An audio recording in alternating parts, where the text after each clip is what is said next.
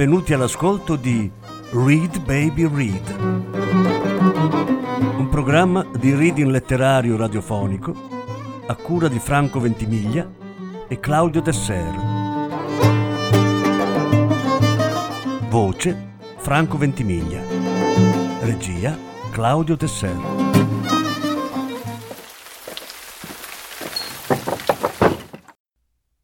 Derek Raymond Incubo di strada. Tredicesima parte.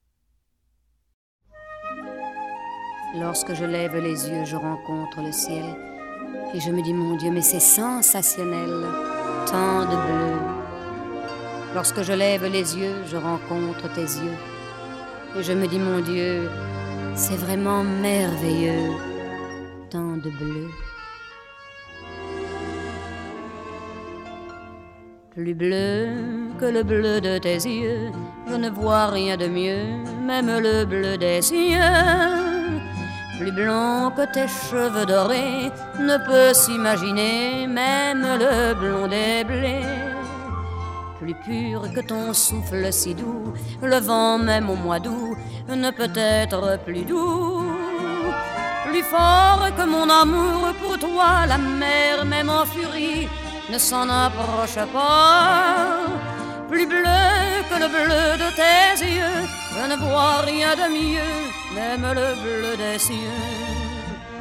Si un jour tu devais t'en aller et me quitter, mon destin changerait tout à coup du tout au tout. Plus gris que le gris de ma vie. Rien ne serait plus gris, pas même un ciel de pluie. Plus noir que le noir de mon cœur, la terre en profondeur n'aurait pas sa noirceur.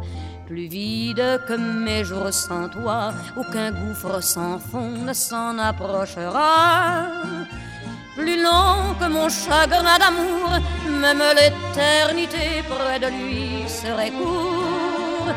Plus gris que le gris de ma vie, rien ne serait plus gris, pas même un ciel de pluie. On a tort de penser, je sais bien, au lendemain. À quoi bon se compliquer la vie? puisqu'aujourd'hui,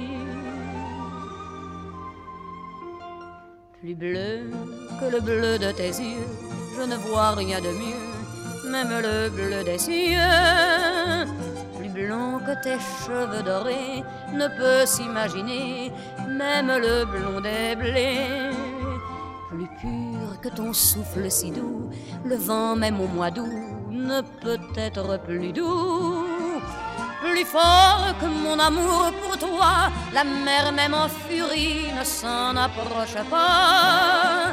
Plus bleu que le bleu de tes yeux, je ne vois que les rêves que m'apportent tes yeux.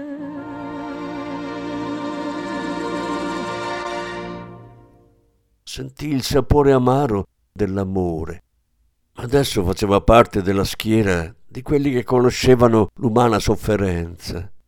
Non aveva mai preteso molto dalla vita, o forse sì, perché aveva desiderato l'amore. L'aveva ottenuto e poi gli era stato strappato di mano, l'unica cosa al mondo che non poteva riavere indietro. Continuando a camminare accanto alla ragazza, cominciò a parlare con Elenia. Sono con te sempre, ti tengo tra le mie braccia giorno e notte. Muoio per il tuo corpo, la tua voce, il modo in cui mi preparavi la colazione. Sei riuscita a illuminare di colpo tutto il nero che nascondevo dentro. Ricordi quanto eri bella la prima volta che ci incontrammo?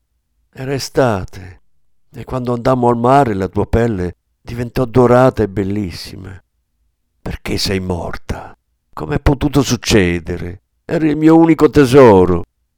Tristezza e dispiacere gli avrebbero fatto compagnia per sempre. La sua vita era finita.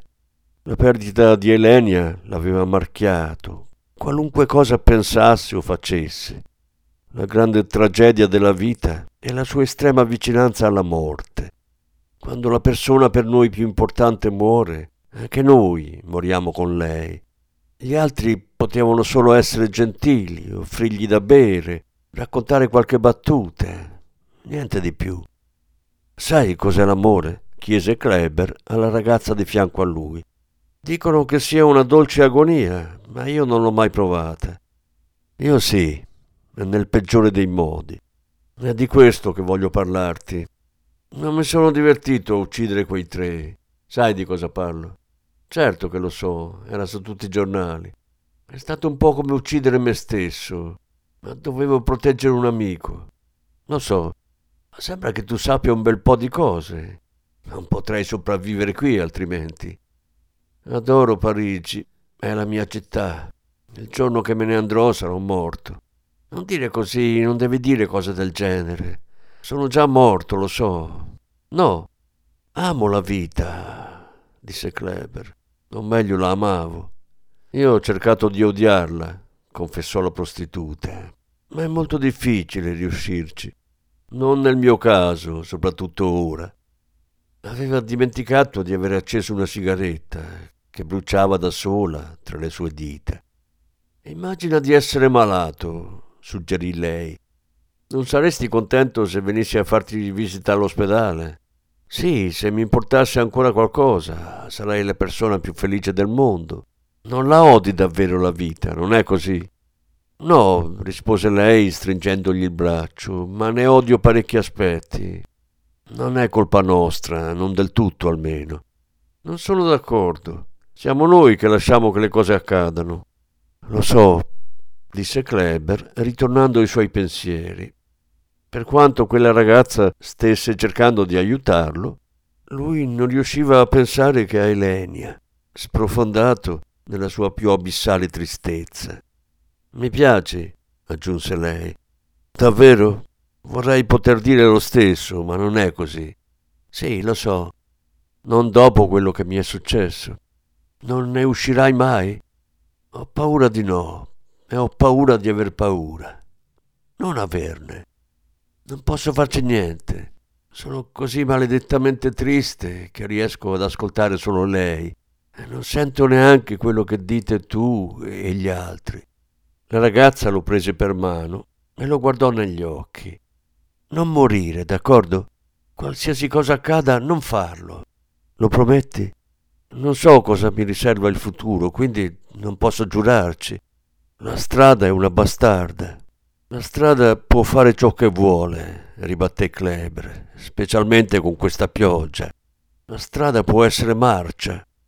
Va bene, appoggiati a me, qui giriamo a sinistra. Lui obbedì docilmente e svoltarono continuando a tenersi a braccetto.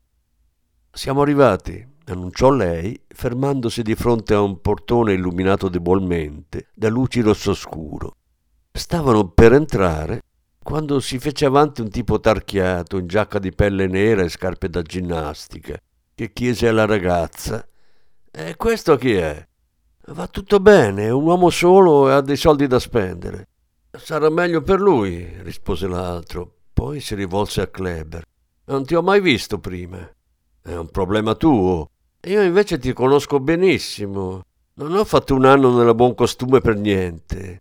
Adesso ho capito. Sei l'ex poliziotto con la moglie che è saltata in aria. Ho sentito dire che sei una mina vagante. Cerca di non impicciarti o te ne pentirai. Lui viene di sopra con me e non si discute, disse la ragazza. Adesso vaffanculo e lasciami passare. L'uomo le fece spazio. Tanto ci vediamo dopo, carina, minacciò. A meno che qualcuno non ti mandi prima all'ospedale, intervenne Kleber. Ah, ti avverto, sono uno di quelli che si spazientiscono facilmente. Fossi in te mi farei un giro. L'altro colse l'antifona e si allontanò. Beh, allora saliamo su, disse lei, Salirono delle scale strette e sporche, aggrappati l'uno all'altra, come se la follia e la vita si fossero fuse insieme. Ma Kleber sentiva solo una terribile pesantezza invaderlo. È stata una fortuna che il tuo amichetto sia andato via. Ha seriamente corso il rischio di ritrovarsi con la faccia ridotta come un orologio finito sotto un camion. È il mio protettore. Lo so, ho sempre problemi con quelli come lui. È normale in questo lavoro, dovresti trovartene un altro. In che altro modo potrei guadagnare soldi? Dimmelo. Non so fare niente. È facile dare consigli. Lei infilò la chiave e aprì la porta.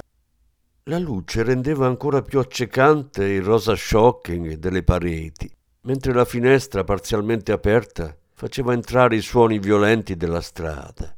La pioggia, le urla e le liti tra le macchine bloccate dal traffico. Voglio dirti una cosa, soggiunse Kleber. So che morirò in questa città e sento che accadrà presto, molto presto.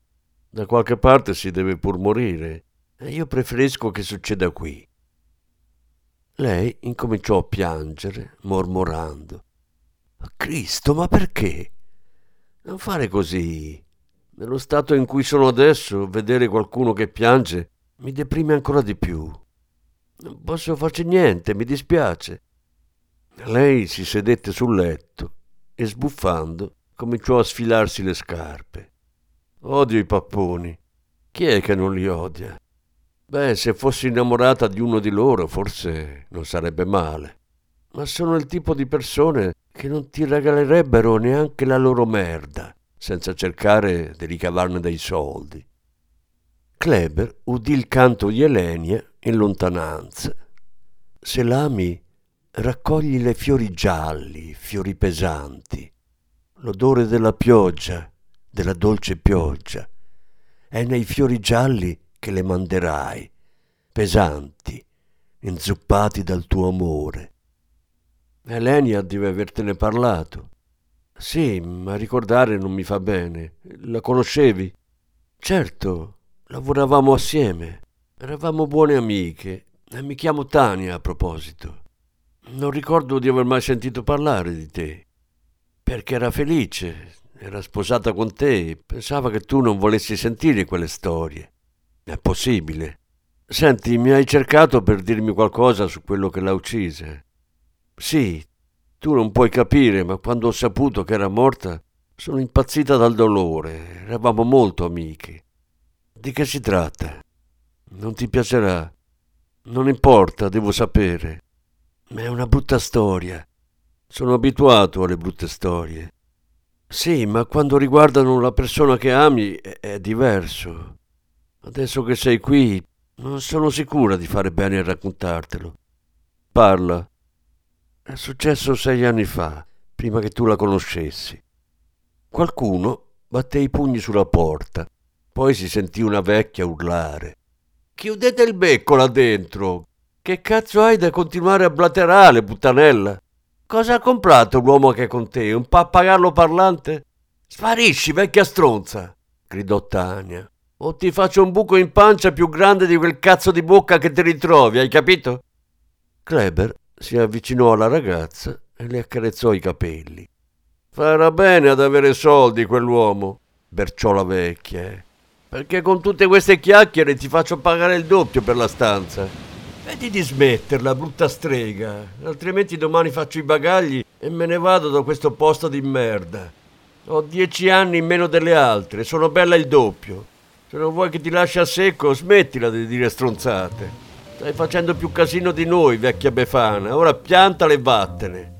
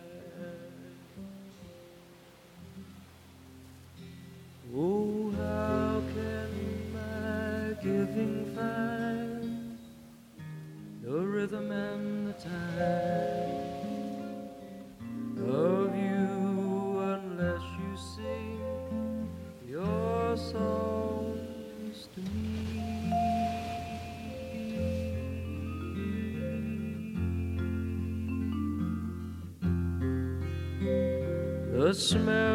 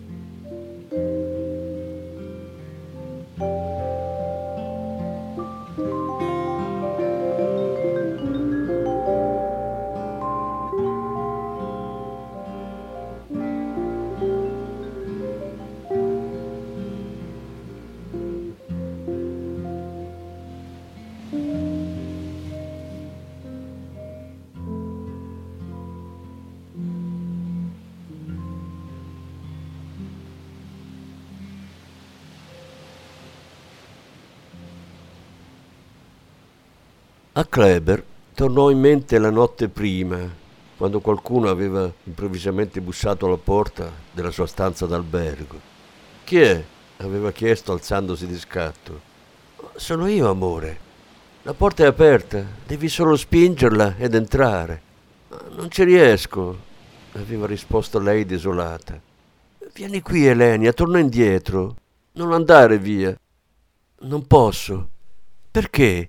È troppo tardi. Per l'amor di Dio, vieni qui. Non posso, non mi è concesso. Continua a parlarmi, ti prego, non mi lasciare. Mi stanno chiamando. Non andare, amore mio. Non andare resta con me. Tornerò. Sono sempre con te. Dove altro potrei andare? Elenia! Elenia! Solo silenzio. Hai una bella lingua affilata, gli disse Kleber.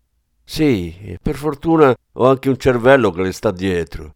Devi essere così se vuoi sopravvivere in questo mestiere. Sono stato un idiota a sceglierlo, ma sai com'è, in qualche modo bisogna campare. Non ne uscirò mai, mi ci vorrebbe un miracolo. Ma dato che sei un poliziotto lo sai bene, che di miracoli non se ne vedono molti in giro. Non da queste parti. Il problema di questi vecchi palazzi è che hanno le mura troppo sottili. Tutti sentono quello che dici e smettono di scopare per mettersi ad ascoltare. Ma Kleber pensava ancora a Elenia, come sempre. Lui l'ha violentata, continuò Tania. Lo so per la semplice ragione che ero lì, ho visto tutto. C'è un bagno, ho paura di dover vomitare, interruppe Kleber. Dietro la tendina. Grazie. Era fisicamente stravolto, uno degli effetti del dolore. Cercava di pensare a quello che aveva perso. Il giorno prima all'hotel gli era arrivata una lettera dalla banca. Era indirizzata a Kleber.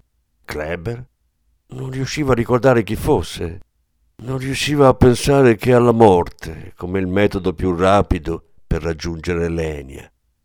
Tania parlava, ma Kleber non l'ascoltava. Aveva in mente solo Elenia e i versi che aveva scritto un suo vecchio amico, uno che si considerava un poeta, come succede a tanti giovani. Ma quei versi lo avevano toccato, li ricordava con chiarezza anche ora. Infilzami un ago adesso nella carne, ma ti prego, non darmi un dolore che duri un'estate intera. Tania era una persona molto dolce, al contrario di altri rifiuti umani. A lui ormai aveva 40 anni. Gli ci erano voluti 14.600 giorni per diventare l'uomo che era adesso. Eppure aveva l'impressione di non aver ancora capito niente. Annuiva alle parole di Tania, anche se era distante da lei, rintanato nel suo mondo fatto di amore e terrore. Quello che avrebbe desiderato, se solo fosse stato possibile, era voler bene a tutti gli esseri della terra, ma era troppo tardi adesso e non riusciva a capire come aveva fatto a vivere in un mondo così ordinario, fino alla morte di Elenia, che l'aveva derubato della sua ottusità, proprio come fa l'amore. Morte e amore sono entrambi irrevocabili.